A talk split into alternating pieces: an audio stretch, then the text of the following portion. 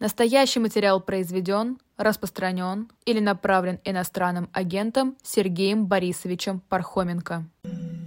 Добрый вечер, добрый день. Это «Особое мнение» на «Живом гвозде». С вами Ольга Бучкова с особым мнением Сергей Пархоменко. Привет тебе. Привет, привет. Очень рад очередному эфиру и рад с тобой в встретиться.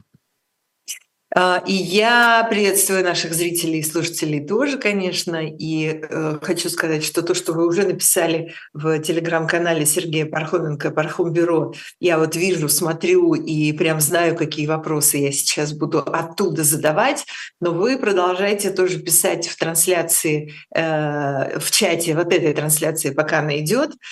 И я начну так же, как и многие хотели из наших слушателей, и все прям сегодня за этим внимательно смотри, смотрят и следят за тем, что происходит в Башкортостане. Там э, в одном из населенных пунктов э, огромные, э, огромные протесты, несколько тысяч человек вышли к зданию суда. Э, они пытаются заступиться за экоактивиста Фаиля э, Алсынова, которому э, присудили сегодня 4 года колонии за разжигание там чего-то против кого-то, а на самом деле э, человек пытался выступать э, против развертывания золотых приисков и так далее далее, он занимается экологией. Многие пишут уже о том, что это крупнейшие протесты с доковидных времен, а твои читатели, слушатели и подписчики, э, в частности, в телеграм-канале, все буквально как один спрашивают, насколько, какое значение имеют эти события и не могут ли они продолжиться в других регионах. Да, я вижу эти вопросы, э, и вопросы сформулированы так, я бы сказал, очень глобально. Может ли это привести к каким-то общероссийским могучим протестам, а может ли это перекинуться на Казахстан и поднять протесты также и в Казахстане? А вообще, какое это все имеет всемирное историческое значение? Э, короткий ответ – нет, это не может на мой взгляд, вот это конкретное выступление совершенно не, не несет в себе потенциала э, ни такого, который мог бы что-то такое совершить вдруг в Казахстане, ни такого, что могло бы разлиться вдруг на всю Россию. Хотя в российской истории бывали случаи, в конце концов, э, февральская революция, как говорят нам историки – Э, родилась из э, крошечных протестов на там, конкретных э, фабриках в Петербурге. И вообще есть конкретные люди, которые ответственны за свержение самодержавия, потому что они там какую-то гайку бросили и попали в лоб конкретному городовому. Так что в истории России всяко бывало, но это совершенно не тот случай. И вопрос даже э, не в том, что э, это э, э, очень далеко. Это маленький городочек э, населением то ли 17, то ли 20 тысяч человек на краю Башкортостана, э, собственно, уже почти на границе с Казахстаном э, этот самый Баймак. Э, и сам повод носит очень такой локальный характер. Человек этот, Фаиль Алсынов, выступил надо сказать, довольно изначально, ну, такой сторонний взгляд, довольно неприятными э, заявлениями такого националистического характера, но, наверное, в самом том факте, что он башкирский националист, ну, такой, так сказать, мягкого достаточно э, характера, не, не, не, не экстремистского, не, не насильственного. Наверное, в этом ничего плохого нет, но, в общем, это очень местная история это очень э, связано с жизнью этих конкретных людей, и поэтому такой невероятный, что называется, выхлоп. Вот в этом маленьком 20-тысячном городке там чуть не 10 тысяч людей пришло, или там несколько тысяч людей пришло, это вообще как-то статистически очень большая доля всего населения, совершенно невиданная вещь. Ну, то есть, Но. считай, полгорода пришло, в общем, можно сказать. Вот именно, полгорода пришло, совершенно верно, полгорода пришло. Но мы видим э, за этим конкретным случаем э, пример некоторых, по всей видимости, важных обстоятельств, которые характеризуют взаимоотношения между властью и населением, между режимом и народом, если хотите выражаться такими более громкими словами, в России вообще. Во-первых, мы видим, э, что власть, в данном случае это довольно знаменитый человек по имени Ради Хабиров, который, собственно, был в основе этого обвинения, этого уголовного дела и в конечном итоге этого приговора и этой посадки.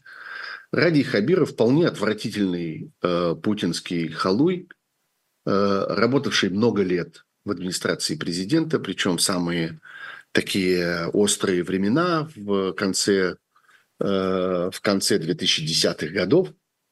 Человек известный тем, что он вручную руководил Государственной Думой, э, что он инициировал некоторое количество совершенно отвратительных законов, в том числе, собственно, всю историю с иностранными агентами. Это все при нем началось. Что он был тем человеком, который выкручивал руки конкретным депутатам, которые пытались что-то такое Э, противостоять или хотя бы уклониться от самых отвратительных. Э, видите, как часто я употребляю слово «отвратительный» в связи с этим человеком. Это неспроста, уверяю вас. Это не потому, что у меня мало э, синонимов на языке крутится, а потому что это действительно лучше всего подходящее к нему слово. Так вот, совершенно чудовищные законы э, по его инициативе, там, собственно, и закон Димы Яковлева знаменитый, закон подлецов, закон о запрете усыновлением больных детей в России э, иностранцами. И э, вот, собственно, начало всяких репрессивных законов, связанных с уничтожением гражданских организаций, всяких гражданских инициатив, давлением на медиа и так далее, и так далее. Вот это он. Потом человек с этим багажом был отправлен управлять этим самым Башкортостаном. И сегодня Э, это человек, который хладнокровно использует э, суд, карательные органы, э, силовые структуры, использует для того, чтобы продвигать тех, кто близок к нему, к власти, тот бизнес, который тесно связан с властью, абсолютно не обращая внимания на интересы местного населения – вообще на интересы людей, э, как-то не, не, не ставя себе э, даже такой задачи, хотя бы в какой-то мере соответствовать этим интересам и хотя бы в какой-то мере думать о том, а как это отразится на жизни людей. Мы помним предыдущую большую историю протестов в Башкортостане, связанные вот с этими самыми шиханами, если помните. Э, это, собственно, вопрос о варварском, таком хищническом разграблении Э, естественных э, богатств этого края. Там есть довольно большие залежи всяких ценных э, химических соединений, которые используются там для производства, для химической промышленности, всякая там сода и так далее. И в результате срывали целые горы, превращали их в плоское место, потому что вот они все сложены из этих ценных пород. Тоже абсолютно никому не было никакого дела до того, что там люди живут. Там вокруг этого целая цивилизация, целая история, целый быт, целые города, которые каким-то образом не представляют себе своей жизни без вот этого вот пейзажа. Вот этот образ э, власти, которая совершенно хладнокровно занята своими делами, не обращая никакого внимания на то, э, собственно, о чем думают люди, и при малейшей возможности готовы использовать э, карательные органы для того, чтобы разобраться с первым же, кто позволит себе рот открыть, вот это, конечно, очень яркий и очень характерный пример. И в этом смысле он общероссийский, он глобальный, потому что это может произойти везде. И все протесты, о которых мы слышим в течение последних лет, где-то протестуют, вот на севере это было, если помните, в Архангельской области, э, протестовали против там каких-то громадных помоек – где-то протестуют против э, э, строительства каких-то чрезвычайно вредных в экологическом смысле предприятий, в которых в первую очередь экономят на очистных сооружениях и всякой защите от возможных экологических катастроф. Это очень характерная для сегодняшней России вещь. Это разрыв, трагический, совершенно колоссальный разрыв между властью и населением.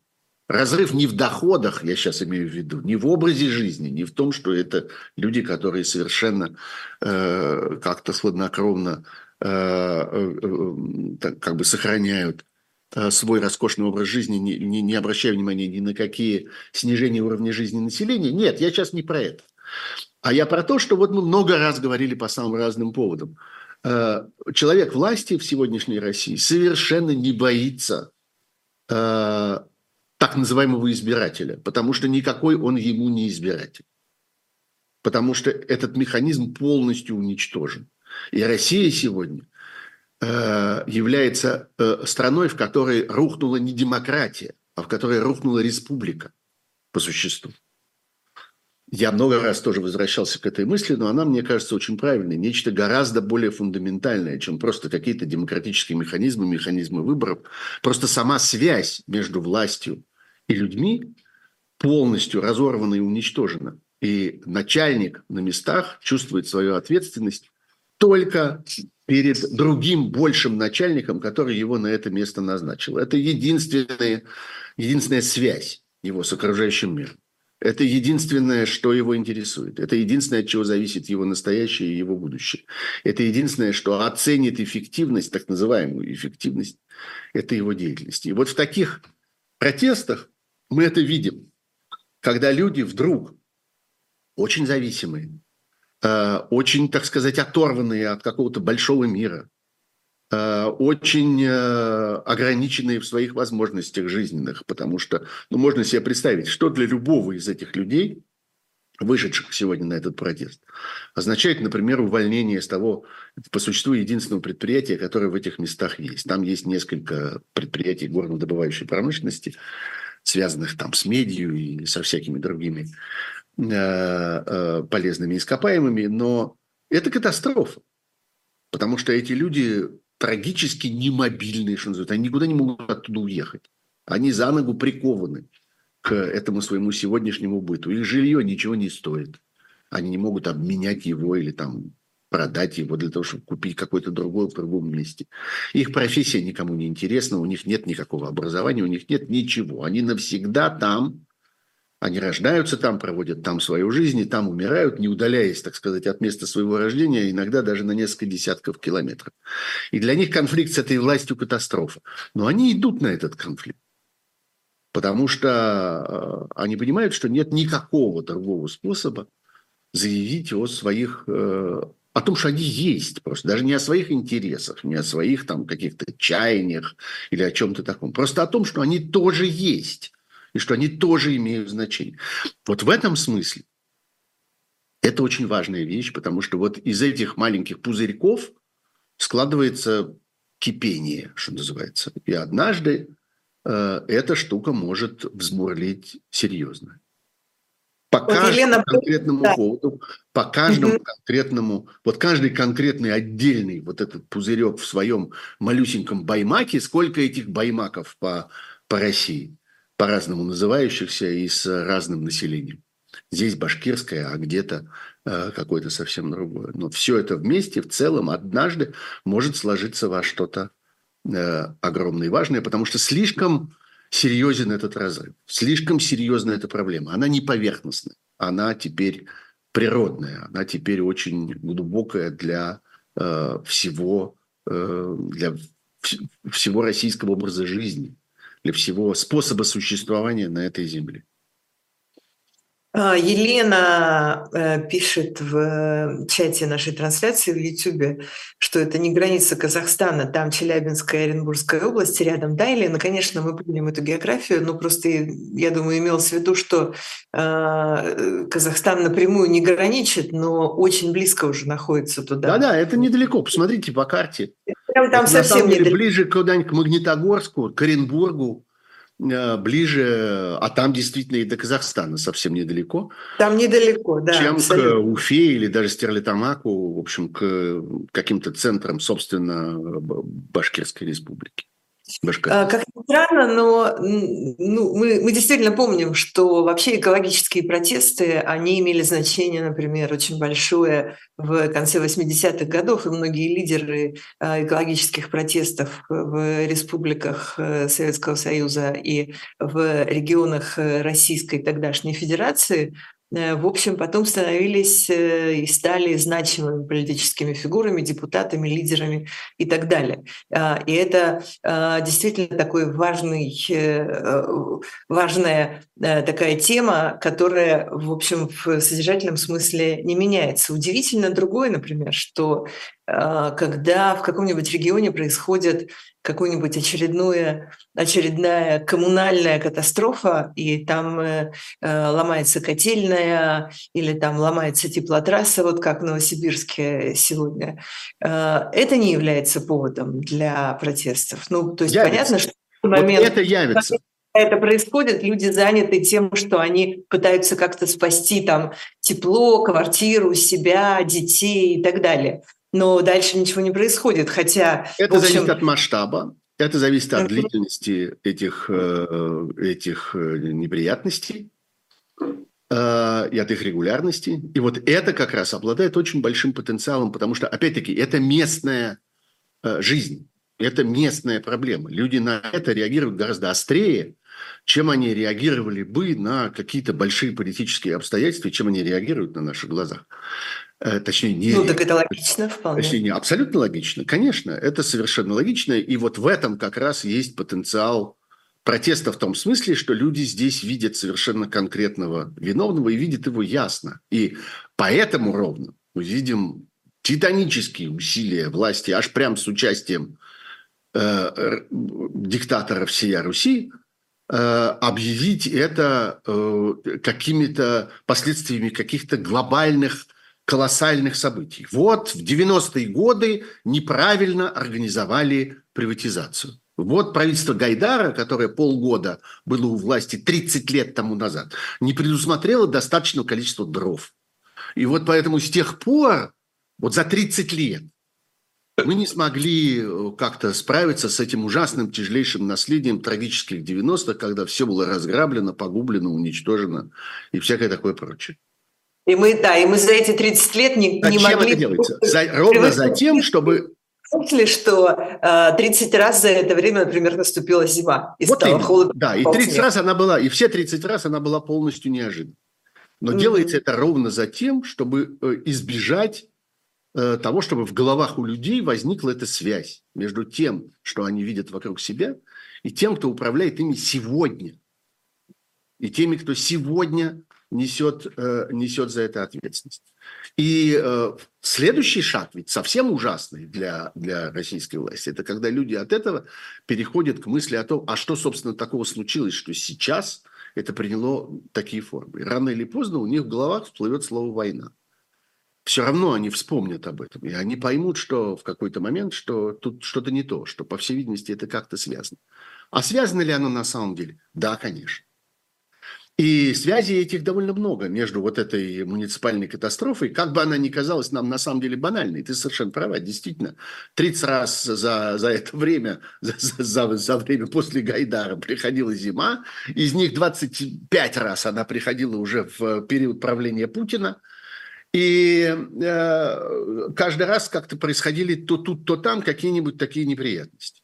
И да, действительно, устройство еще советской коммунальной системы, которая жива на большей части страны, оно чрезвычайно нелепое по, по сегодняшним меркам, оно крайне неэффективное, оно очень дорогое, оно очень ненадежное, оно мало соответствующее обстоятельствам климата и конструкциям российских городов и так далее. И тот факт, что в любом российском городе, даже когда все в порядке и все работает, и нет никакой зимы, но все мы знаем, что посреди лета будет период, когда выключат горячую воду, обязательно. Обязательно будет профилактическая остановка снабжения горячей водой в Москве или в Петербурге или где угодно. Э, это просто свидетельство того, что это в целом устроено довольно нелепо по-прежнему. И за эти 30 лет никто не позаботился о том, чтобы изменить эту систему и э, привести ее в соответствие с современными представлениями о том, как людей нужно обогревать, а при необходимости, наоборот, охлаждать, э, и как нужно снабжать их водой, газом, электричеством, связью и всем необходимым, что нужно в жизни современного города. Но дело не только в этом. А дело в том, что, несмотря на вот весь этот фон, есть еще совершенно нынешние, сегодняшние обстоятельства, они связаны с тем, что да, даже такие банальные вещи, как ЖКХ, э, в современном мире, и в том числе в России, устроены таким образом, что они совершенно не предусмотрены, э, не предназначены для изоляции. Страна, которая отделяет себя от остального мира, ставит себя в крайне невыгодное положение, вот даже на этом локальном, бытовом, очень техническом уровне. Почему? Потому что, во-первых, нужны рабочие руки. И это напрямую связано с тем, кто приехал, кто уехал, кто готов э, перемещаться по миру для того, чтобы традиционно эта сфера коммунального хозяйства, это сфера, в которой работает огромное количество приезжих. Как только вы нарушаете этот механизм, как только вы уничтожаете нормальный рынок э, рабочей силы, нормальную циркуляцию этих рабочих рук и ног, вы немедленно провоцируете множество разных происшествий, инцидентов и катастроф по этому поводу. Что и произошло в России в связи с войной. Мы с вами тут должны вспомнить, казалось бы, где батарея холодная, где взорвавшаяся э, тепломагистраль, а где люди, которых э, вылавливают сотнями в больших городах, сажают в автобусы и э, отправляют в военкоматы и принуждают к подписанию э, военных контрактов. Какая связь? Есть связь. Потому что это уничтожает вот этот самый рынок этих презренных для многих гастарбайтеров, а на самом деле очень нужных для российской жизни, очень важных для российской жизни, обеспечивающих колоссальные, э, так сказать, нужды, которые кроме них никто не может обеспечить. А что, какая связь между этими взорвавшимися трубами и политикой Центрального банка, и рублем, который начинает стоить один цент. Какая связь? Да прямая связь, потому что эти самые гастарбайтеры должны что-то зарабатывать и какие-то деньги отправлять домой. Свой Таджикистан, свой Узбекистан, свой Киргизстан и разные другие удивительные места.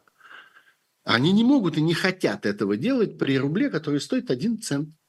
Вот и все. И они уезжают обратно. И трубы начинают взрываться. А дальше начинается история про э, санкции, и про то, что в этом коммунальном хозяйстве, даже вот этом, чрезвычайно несовременном, чрезвычайно устаревшем и так далее, огромное количество всякой техники, которую Россия просто не производит. Все смеялись над э, Матвиенко, которая вдруг для себя открыла, что Россия не производит гвоздей. Так Россия и водопроводных кранов тоже не производит должных количества. И вентилей, и вот этих вот сочленений для канализационных труб тоже не производит. Они все откуда-то едут. Они все как-то получаются от кого-то. И э, сырье для всех этих полиэтиленовых труб тоже э, всякие компоненты для него, и оборудование для его производства, и, и транспорт, с помощью которого все это возят туда-сюда. Все это не может работать в изолированном государстве. Не может вообще существовать страна, изолированная от мира. В ней начинает ломаться все, включая водопроводные трубы потому что их некому прокладывать, некому чинить, некому их содержать, не, некому их ремонтировать и нечем их ремонтировать. И не на что их обновлять. Так происходит в изолированном государстве, которое пытается объяснить, что оно будет жить натуральным хозяйством, что ему никто не нужен, потому что его все ненавидят, видите ли. Нас все ненавидят, мы в кольце врагов, поэтому мы как-то от всех и от всего отказываемся. И нам вообще очень полезны эти санкции. Пожалуйста, введите нам еще санкции. Помните эти песни? Ну вот вам ввели еще санкции. И? И что дальше? Вот, поэтому э, эта песня про то, что все связано. Что на самом деле представление о том, что в современном мире, в современном хозяйстве, в современной жизни есть какие-то изолированные фрагменты, которые не зависят больше ни от чего. Вот у нас тут в нашем городе есть труба, и эта труба ни с чем не связана. Она внутри нашего города начинается и внутри нашего города кончается. И эту трубу ничто не волнует. Это ошибка. То же самое происходит с яйцами. То же самое происходит с любым другим дефицитом, который вы увидите. Если вдруг чего-то начинает не хватать, смотрите, а что случилось по периметру? Что случилось во взаимоотношениях с окружающим миром? Что нарушилось? Что нечаянно стронули? Человечество строило свою жизнь на протяжении последних, там, по меньшей мере, полутора веков на том, что оно развивало связи. Когда нашелся сумасшедший, который взгромоздился наверху страны и сказал, мы сейчас связи все оборвем. Вот все, что полторы, полтораста лет происходило, мы все это объявляем ненужным и вредным, отламываем и выкидываем. Никаких связей больше не будет. Будем сами. Назначьте нам еще санкции, они нам очень помогают. выясняется, что вот эти Давай сейчас сделаем, маленький, да, маленькую... Да, хорошо. Окей, я, собственно, закончил с этим. Давай сделаем перерыв и вернемся к следующим темам после твоей речи. Давай пойдем дальше, да. А, а я пока предложу нашим э, зрителям и слушателям небольшую рекламу для того, чтобы напомнить, что у нас тут есть хорошего и полезного на живом гвозде. Расскажу про еще одну книжку и потом сразу продолжим особое мнение.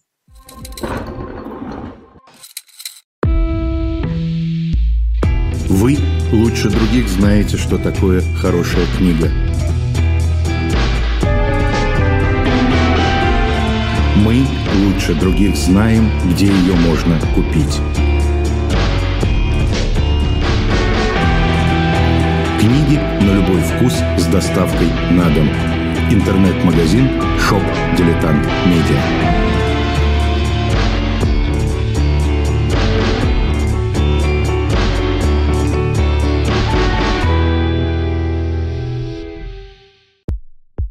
У нас есть парадоксальная ситуация. Это непросто, потому что останется в истории. Ну, Владимир Борисович, вы прям как ребенок. У вас есть лучшие средства обороны? Нету.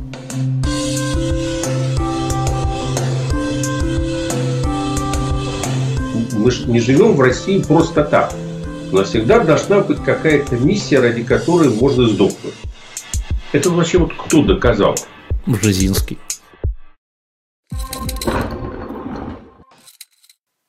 И одна, э, одно предложение от книжного магазина «Дилетанта» shop.diletant.media. Сегодня это снова книжка Генри Киссинджера, которого, как нам напоминает аннотация к этой книге, называли внешнеполитическим гуру, всемирным консультантом, гроссмейстером дипломатии, человеком, который остановил войну во Вьетнаме, добился ядерного паритета между Соединенными Штатами и Советским Союзом и получил Нобелевскую премию мира. Ну и вот его знаменитая книга «Мировой порядок» переведена на русский язык и переведенная на русский язык, а, и которая рассказывает о том, почему международная политическая система и система безопасности нуждается в реконструкции, а сегодня мы это видим Э, может быть, так, как э, никогда раньше, хотя и раньше, и в э, лучшие времена Киссинджера это было уже понятно, но тем не менее, что он думал по этому поводу, вы можете узнать приобретя эту книгу, которая, сколько она стоит, полторы тысячи рублей. Ну, в общем, не так много для хорошего качественного издания плюс с печатью от эхо. А, тоже, наверное, немаловажно, особенно если вы хотите кому-нибудь эту книжку подарить. Вот такое у нас сегодня предложение. Спешите оформить заказ на сайте shop Dilettant Media. А мы возвращаемся к нашему особому мнению. Я возвращаюсь к Сергею Пархоменко. А, завершая и, может быть, развивая дальше тему того, что происходит с коммунальными службами в разных российских регионах, президент Путин встречался с представителями муниципальных властей, там было большое количество людей.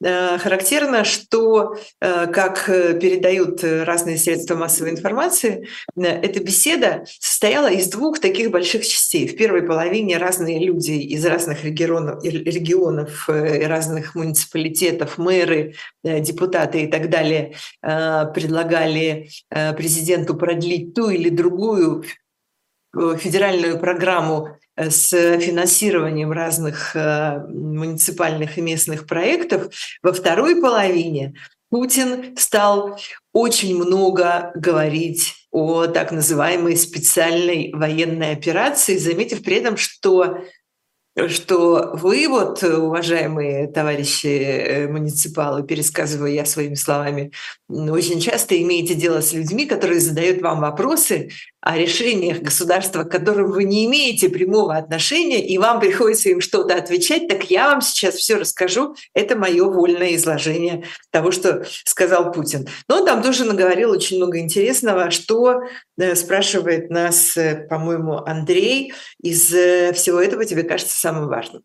Да, это совершенно классическая метода общения российского диктатора и его администрации – с окружающей действительностью. Это называется отработать тему. Вот. Э, Путин встретился с правозащитниками и поговорил о правах человека. На самом деле, если послушать и посмотреть, о чем шла речь, там не было ни слова о правах человека, а там были сплошные злодеяния украинской хунты. А, но зато тема отработана. Как-то Путин проблему прав человека решил. Как-то он поговорил, и проблема таким образом снята. Значит, тут вот это ровно завязано на то, о чем мы говорили до сих пор, как-то в стране происходят вот эти все э, жилищно-коммунальные несчастья. Надо снять проблему. Как снять проблему? Решить эти сложности как-то, отремонтировать то, что сломалось, заменить то, что больше не работает, как-то исправить то, что было неправильно организовано 30 лет, на самом деле 50 лет тому назад, и за 30 лет как-то не, не, не дошло до этого. Можно же так? Нет, так нельзя. Это слишком сложно. Путин же не будет, э, не будет же Путин ремонтировать трубу при всем желании. Будет, будет, потому что он так устроил власть свою в России. Он все предусмотрел ровно для того, чтобы ни одна труба не была заменена без его прямого указания. Поэтому, если чего ремонтировать, так это ему и ремонтировать. Так же, как он в 2010 году отстраивал по, э, с прямой трансляцией по э, телевизионной связи, отстраивал сгоревшие деревни вокруг Москвы.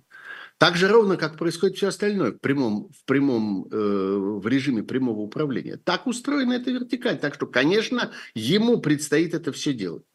Но вместо этого, вместо того, чтобы в реальности что-нибудь отремонтировать, можно отработать тему, а именно собрать людей и объявить, что мы это обсудили. В действительности обсудив нечто совершенно другое. И вот Путин обсуждает То есть ему это не интересно, то, что угодно. Ему интересно что про происки э, всякого там, всяких американцев, украинцев. Ему интересно, конечно, ему интересно в любом случае то, что в реальности роится в его голове. Он готов использовать для этого совершенно любой повод. В частности, и вот этот.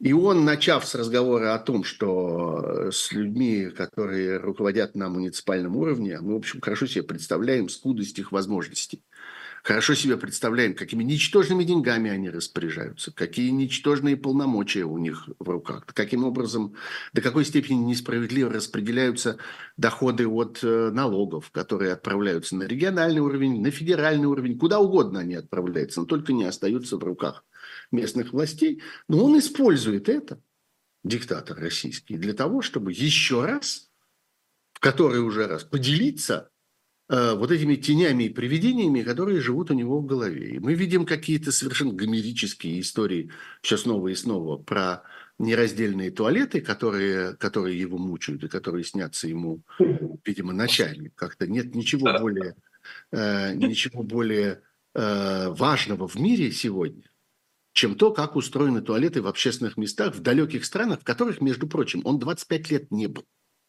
Вот это тоже надо отдавать себе отчет, что ведь это нам говорит человек, который абсолютно не знает, как устроен окружающий мир. Часто говорят о том, что он вот интернетом не пользуется, что у него э, аккаунта в Фейсбуке нету, и там он не знает, как включить э, смартфон. Да вопрос не только в этом. А вопрос в том, что он, посетивший за эти 25 лет многие-многие десятки стран – а некоторые из них не по одному разу, а некоторые из них не по одному десятку раз, ничего в них не видел. Существует одна история непроверенная, одна, о том, что, кажется, он в какой-то момент, ту пору, когда одна из его дочерей была замужем за голландцем, сбежал то ли на день, то ли на два для того, чтобы с ними пообщаться и как-то побыл в течение этих двух дней туристом в одном провинциальном голландском городке. Это единственная история, которая, скорее всего, тоже является анекдотом, является легендой. В действительности же он видит мир через бронированное стекло автомобиля того же самого, который за ним привозят по всему миру. Он ест еду, которую ему привезли с собой. Он какает в унитаз, который за ним привезли и увезут. Он никогда не был ни в одном из этих трансгендерных туалетов. И в мужском туалете он тоже никогда не был за эти 25 лет. Он забыл, как это выглядит туалет, в котором бывают другие люди. Он не знает, как он устроен но продолжает говорить про это, потому что ему про это рассказывают разные люди, которым, э, которым он доверяет. Что, оказывается, существует такая проблема, что, оказывается, вот есть какие-то туалеты, в которые ходят люди, и они почему-то ходят вместе, и что, и как это у них там, как это у них там происходит. Э, это маленькая деталь, которая всех так веселит, но в действительности она демонстрирует важную вещь. Тотальный отрыв этого человека от окружающего мира. Мы видим вот этого самого Бориса Джонсона, например, над которым Путин так любит издеваться и упоминать его в каких-то, э, я бы сказал, самых унизительных контекстах и обзывать придурком. Но мы видим, как этот человек вылезает из поезда, приехав в Киев. Видели эти кадры? Он вылезает из и поезда, на плече у него сумка. на самолете, да, за спиной, за спиной у него, нет, из поезда, из поезда, он сходит по ступенькам из вагона. За спиной у него есть охранник один, да. Но это человек, который теперь знает, как ездят в украинских поездах, что видно из окна этих украинских поездов, как выглядит украинский вокзал и люди на этом вокзале, и каково оно передвигаться по воюющей Украине. Это просто маленькая деталь, но это пример того, что человек видит окружающий мир. Это можно сказать о, о почти любом, ну, я не знаю, за исключением, наверное, товарища Си китайского, за исключением северокорейских лидеров. Ну, я подозреваю, что американский президент тоже довольно сильно оторван от окружающего мира. Тоже весь запечатан, так сказать, в, в свою собственную охрану, в свои лимузины, в свои самолеты, в свой Белый дом и так далее, и так далее. Мне кажется, что ему довольно трудно. Вот на те четыре года, что он находится у власти, или 8 лет, но не больше. Ему трудно э, э, слиться с окружающей действительностью. И то, говорят, Обама очень любил пиццу и заказывал ее там из соседнего, из соседнего, из соседней забегаловки с доставкой в Белый дом. И ничего, собственно, не происходило, и небеса не падали, э, не падали на землю. Но Путин трагически оторван от мира. история про туалеты, она демонстрирует еще и это абсолютную некомпетентность этого человека в важнейшей, важнейшей теме, а именно в современном бытовании человечества. Как вообще оно устроено? Как люди ходят, ездят, работают, едят, спят, совокупляются, что они читают, смотрят, как они проводят свой досуг, как они воспитывают своих детей. Он ничего из этого не знает. А видим мы это по маленькому кусочку, по истории про слившиеся туалеты, которые в его голове выросли в какую-то совершенно колоссальную, э, колоссальную проблему. И он готов делиться этой проблемой с кем угодно. Вот что называется, взять за пуговицу этого самого муниципального какого-то руководителя. Из... Понятно, что это человек сто раз отобранный, специально обученный, проинструктированный, прошедший карантин, страшно перепуганный. Как-то его характеристики и биографии были утверждены на 18 разных уровнях. Это не простой э, глава муниципального собрания. Это не, Тверская, не Тверской район Москвы э, даже где какие-то удивительные люди иногда попадаются среди э, э, глав муниципальных образований или там муниципальных депутатов. Вот, но он ему тоже может это рассказать. Он может с ним поделиться тем, в каком он ужасе и отчаянии от того, как устроен окружающий мир, которого он не знает. Это важная, интересная история, и она влияет на жизнь каждого из нас. Потому что, исходя из этого своего незнания, из этой своей дремучести, из абсолютной некомпетентности, он э, строит, э, строит жизнь принимает решение, страны, да. а теперь, принимает решение целой страны, а теперь, как выясняется, в значительной мере э, и мира. И его представление о том, что украинского народа не существует, они примерно из этой же оперы. Для него украинского народа не существует ровно так же, как для него не существует современно устроенных туалетов в общественных местах. Он и одного не знает, и другого не знает. Он не представляет себе, что такое украинский народ, украинское государство. Он не представляет себе, что такое история. Он не представляет себе, что такое Европа и как она устроена. Он ничего этого не знает потому что у него нет возможности войти с этим в контакт никакой, ни личной, прямой возможности с помощью там собственных каких-то путешествий в интернете или, я не знаю, или собственных поездок или прямых разговоров с людьми. Он встречается с людьми, которые специально для него отобраны, обучены, проинструктированы и смертельно его боятся, даже если это знаменитый американский кинематографист, который делает про него лизоблюдское кино. А, не будем называть имя вот. Э, так что э, э, это части ада, существующего в одной голове. Одного и того же ада. Что это туалет, что война с Украиной. Это связано.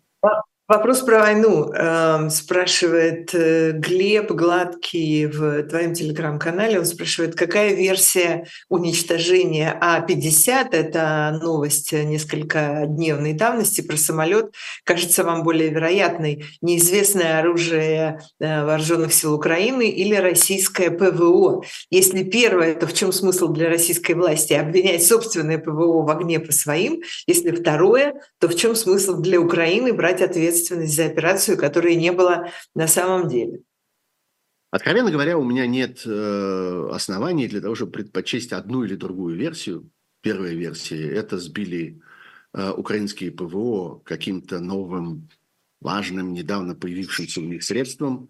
И второе – это результат чудовищной, идиотской ошибки э, российского ПВО, который не, не только не опознало Э, свой собственный самолет, но и не опознал самолет, который бесконечно летает по одному и тому же маршруту ежедневно и представляет собой уже до такой степени знакомый, понятный объект, что это результат какой-то совершенно чудовищной некомпетентности. По-моему, 50 на 50. Во всяком случае, никто не сообщил мне достаточно достоверной информации ни по одному, ни по другому поводу. Но меня интересует в этой ситуации, почему российские власти пользуясь разного рода своими информационными инструментами, начиная от э, всех этих разнообразных Z-блогеров, так называемых, подконтрольных им э, журналистов, э, федеральных медиа и так далее. Почему они в общем, сейчас уже можно это констатировать, они в общем предпочли версию самострела.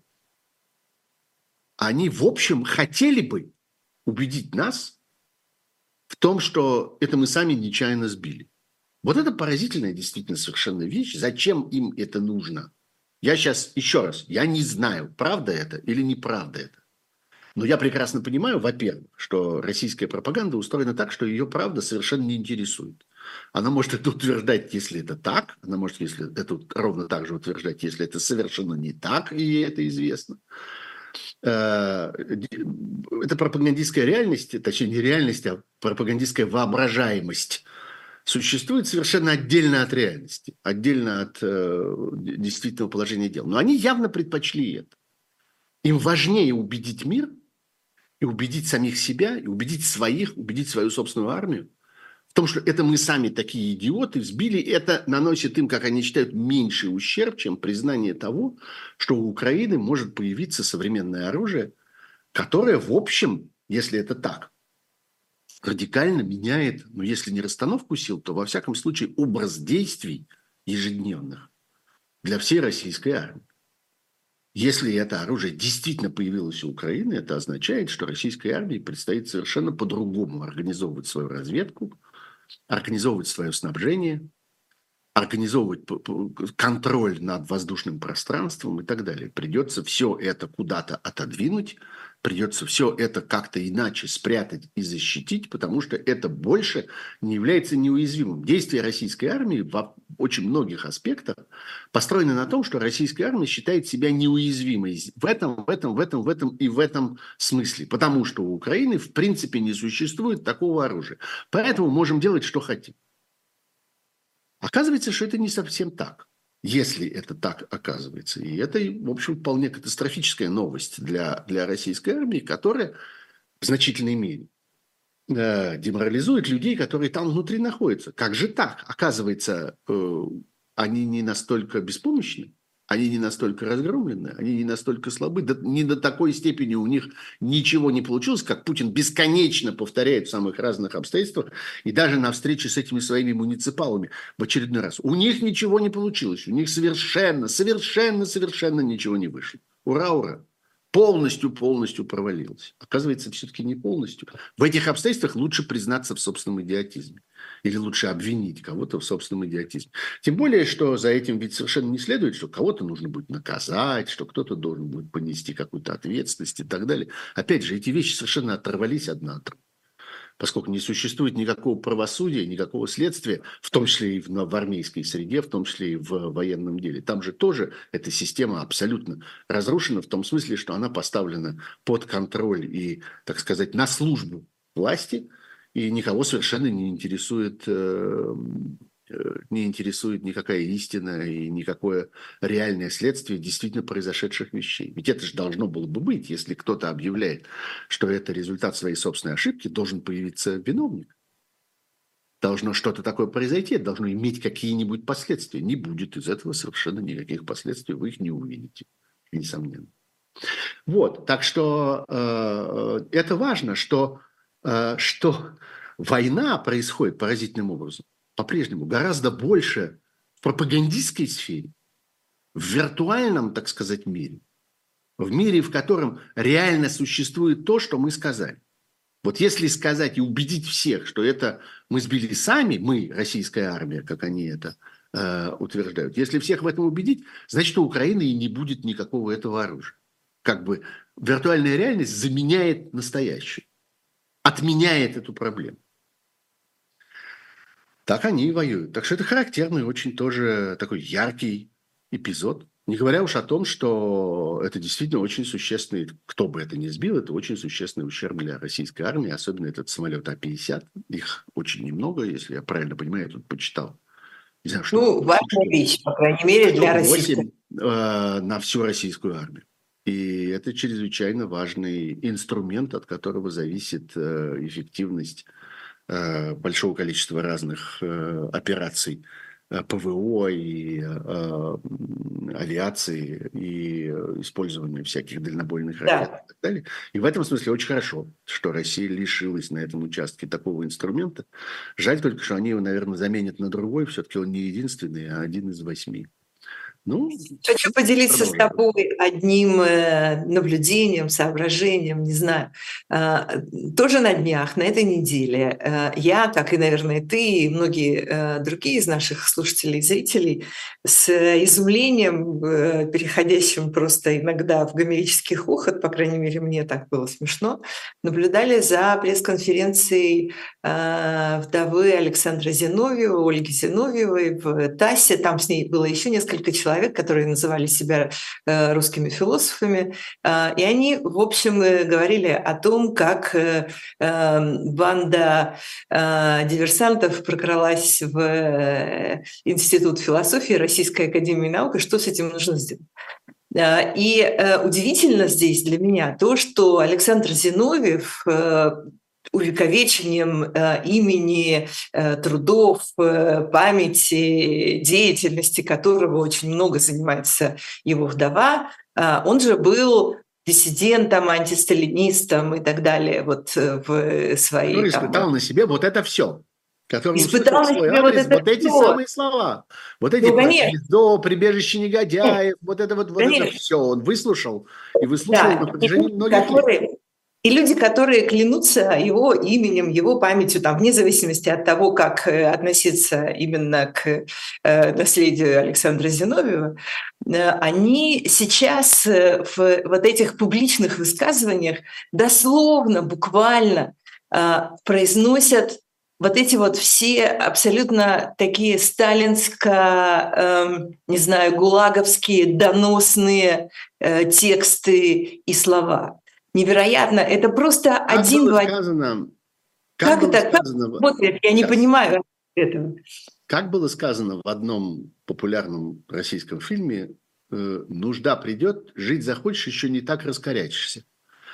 Э, эта дама очень, тебя, но ты не, очень не можешь сильно, так, очень сильно нет раскорячилась. Такого, у тебя нет такого что, словаря, у них есть, понимаешь? Э, очень сильно раскорячилась, потому что нужда пришла. Люди, которые смотрят на вот эту громадную волну доносов и доносительства, которая поднялась в сегодняшней России, иногда э, бросаются в рассуждение о том, что надо же, вот вся вот эта вот патриотическая истерия, вся вот весь вот этот, э, так сказать, патриотический нагрев, э, все эти разговоры про историю, про войну, про миссию, про русскую идею, про новую цивилизацию, отдельную цивилизацию и всякое такое – надо же, как они подействовали на людей. Послушайте, это не они подействовали на людей. Все на самом деле гораздо проще. Люди пытаются, находится достаточное количество людей, которые считают, что это самый удачный момент для того, чтобы, первое, избавиться от конкурентов, от которых другим нормальным способом, делая свое дело, э, совершая какие-то важные творческие поступки, осуществляя какие-то важные научные прорывы и так далее. А избавиться от конкурентов они таким способом не могут. Но вот у них появляется новый способ. Можно написать на конкурента донос. Можно расчистить место.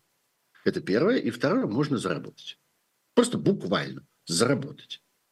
И если вы поскребете ногтем любой из этих громких доносов, доносы э, Прохора Залупина на э, Григория Чхартишвили, доносы э, Холмогорова, я не знаю, на, на, на кого он там каждый день доносит все больше и больше, вы увидите за этим ровно так же, как и за историей про эту, э, про эту даму, которая многие десятилетия несла на себе миссию э, значит, охраны своего мужа Зиновьева, вполне, надо сказать, свихнувшегося к концу своей научной карьеры, человека, который когда-то начинал с достаточно остроумных и э, хорошо написанных, хорошо устроенных сатирических произведений.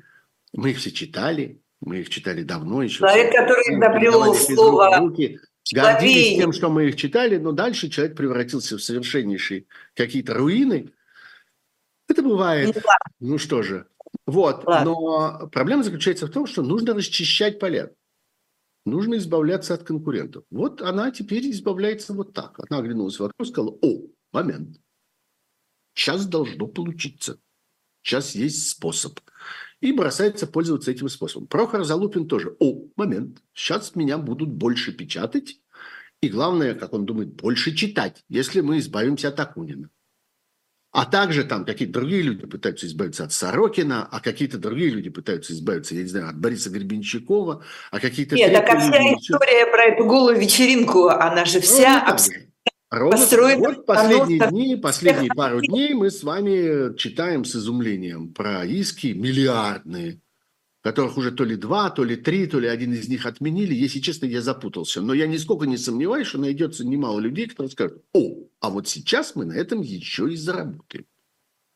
В этом нет ничего. Ни патриотической истерии, ни поднятия духа, ни э, веры в предназначение новой российской цивилизации. В этом есть желание заработка, раз, и желание избавиться от конкурента, два.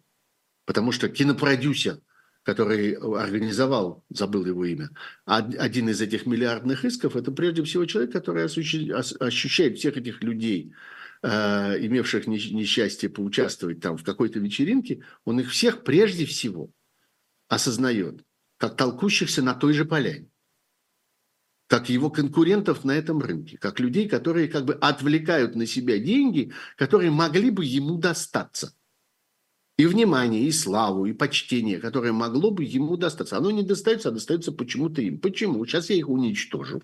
Сейчас я их снесу с этого поля.